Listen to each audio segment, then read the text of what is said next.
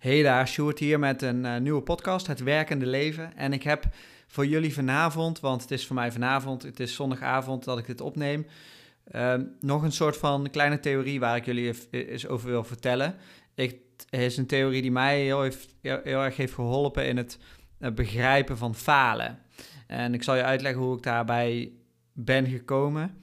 Um, Iets was me niet gelukt. Ik had een, uh, dat, dat is alweer even al, een paar weken geleden. Ik ben er een beetje van bijgekomen, maar het was best wel intensief iets. Ik kan er niet te veel over zeggen, maar het was best wel een, uh, nou ja, een intensief iets. Ik wilde een bepaald doel bereiken. Dat lukte niet. Ik ging er heel erg in van dat ligt aan mij en um, uh, ik, ik baalde echt, joh. Ik, ik had echt, ik, ik baalde echt enorm dat het niet was gelukt. Ik zat er echt mee. Ik heb er echt even buikpijn van gehad ook. Um, dat is nou allemaal gelukkig weer weg. Ik heb het allemaal weten, weten te relativeren. Het is ook niks levensbedreigends. Dus, dat is, dus, dus het is tot op zekere hoogte is het erg, maar, uh, uh, maar het is niet gevaarlijk of wat dan ook. En, maar ik ging heel erg in de modus van: oké, wat had ik anders kunnen doen en wat was. Uh, en dit is volledig mijn schuld. Um, ik had dit en dit anders moeten doen. Ik had er heel, heel erg bij mezelf zoeken wat ik. Nou, de oorzaak van, het, van de, nou, de um, de reden waarom het liep zoals het liep, de reden waarom het resultaat zo was als dat het was, volledig aan mezelf toeschrijven eigenlijk. Dat is eigenlijk wat er gebeurde. En ik werd eigenlijk tot een soort van halt geroepen um, door mijn vrouw. En ze zei, ze zei echt van, ja, hey, luister eens, het ligt zeker deels aan jou, maar het ligt zeker ook deels niet aan jou. Het was, had ook te maken met, met anderen die een, bepaalde, die een bepaalde mening hadden. En um, uh, die, hebben ook een bepaald, bepaald, nou, bepaalde blik erop gehad. Het klinkt natuurlijk allemaal een beetje cryptisch, maar uh, zodra je, als, als ik zo meteen uitleg waar ik, uh, waar ik naartoe wil, dan zal, zal je het begrijpen. Um, uh, andere mensen hebben er ook invloed op. Dus het lag eigenlijk niet. Haar boodschap was eigenlijk van: hey, maak het niet te zwaar voor jezelf. Kan gebeuren. Uh, misschien zit er een deel toeval tussen. Misschien zit er een, een deel filter van anderen tussen. Is geen excuus, maar wel een trigger eigenlijk om meer ook naar um, toeval te kijken. En, en, het, en het je niet te zwaar aan te trekken als er iets niet gaat zoals je dat wil. Dat bracht me bij een theorie. En, en uh, of ja, is het een theorie? Het is eigenlijk een soort van zienswijze en een, um, gebaseerd op een gebaseerd op Alain de Botton, dat is een, een, filosoof, een Britse filosoof. Is overigens ook de oprichter van de School of Life, dat kennen veel mensen wel.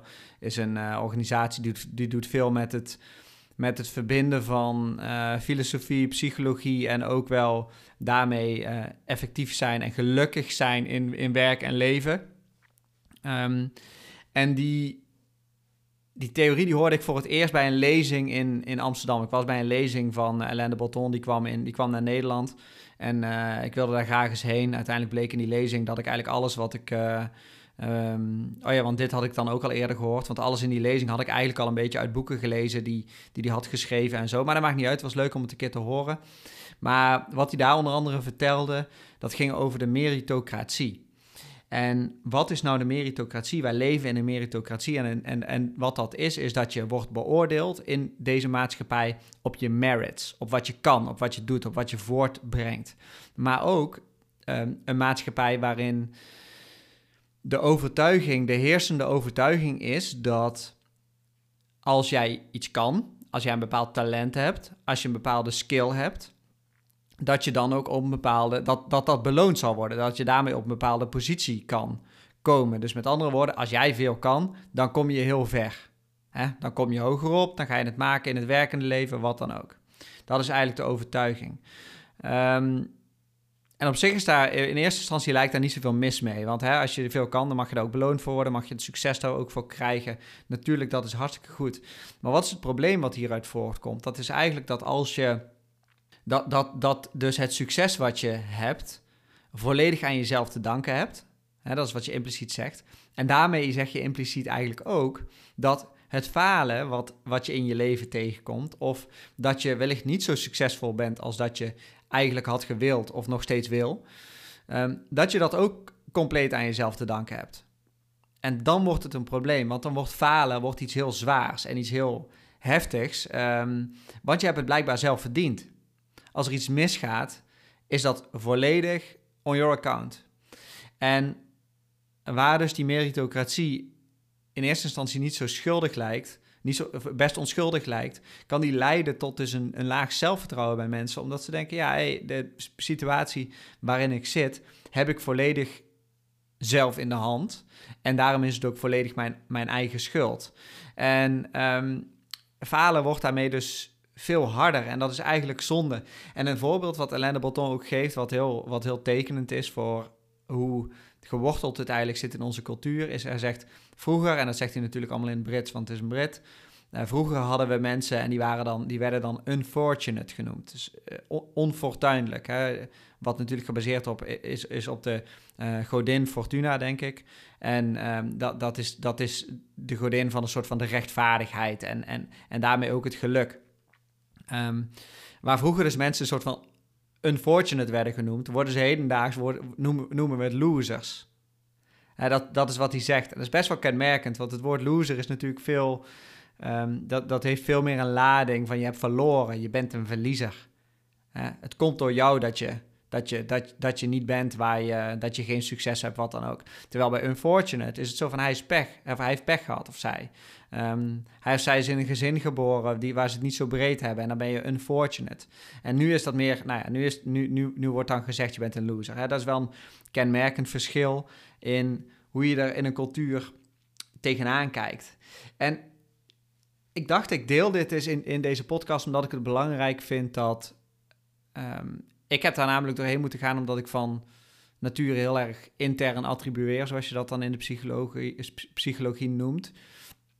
Ik heb daar heel veel aan gehad om ook de toevalligheden des levens en de dingen waar je niks aan kunt doen, die je van buiten wordt, worden, worden aangedaan of aankomen. Hè? Eh, soms, soms word je gewoon ziek of soms heb je gewoon pech. Ehm, eh, je bent nou eenmaal, uh, je hebt nou eenmaal geluk dat je in Nederland bent geboren of zo. Hè? En niet in een, in een land waar het per definitie heel slecht gaat.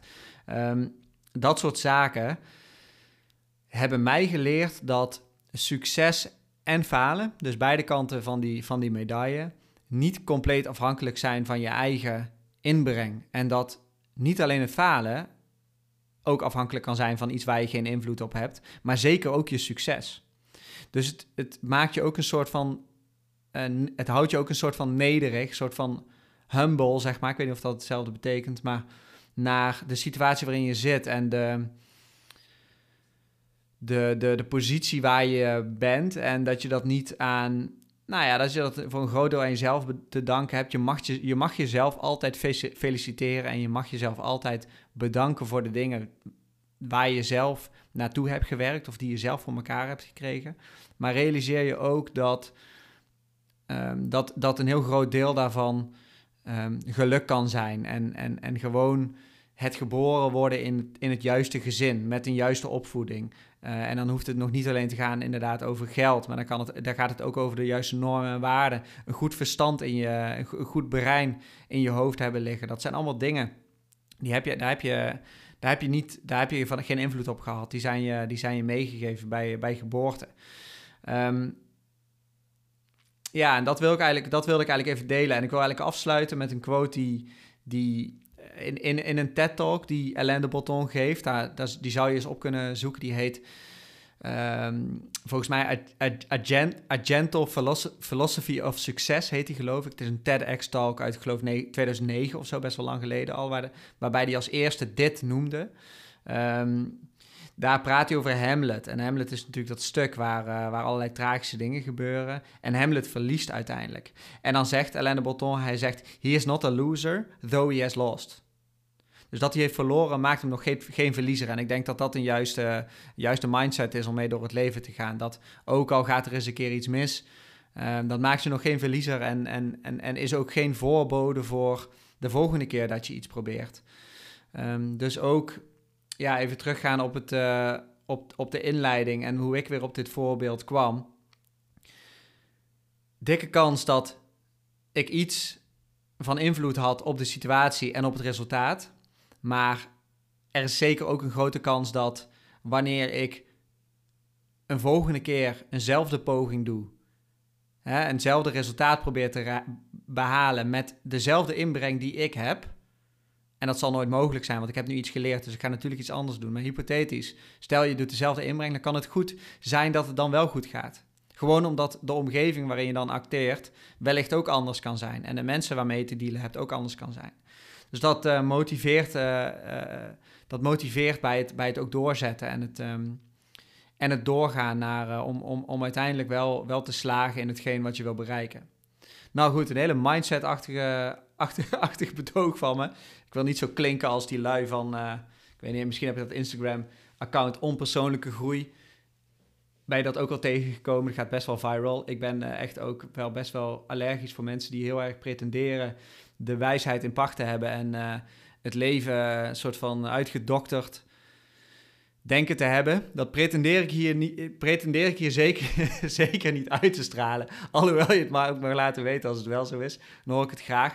Ik hoop hier een wijze les te lezen, die, eh, te, delen, die ik, die ik heb mogen leren van Alain de Botton. Lees, kijk sowieso ook even naar The School of Life en, en, en zijn boeken. Die zijn gewoon heel erg briljant. En ook um, leer je ook veel over, over leven en werk, afhankelijk van wat je interessant vindt. Heel, heel, breed, uh, heel breed repertoire heeft die, heeft die man.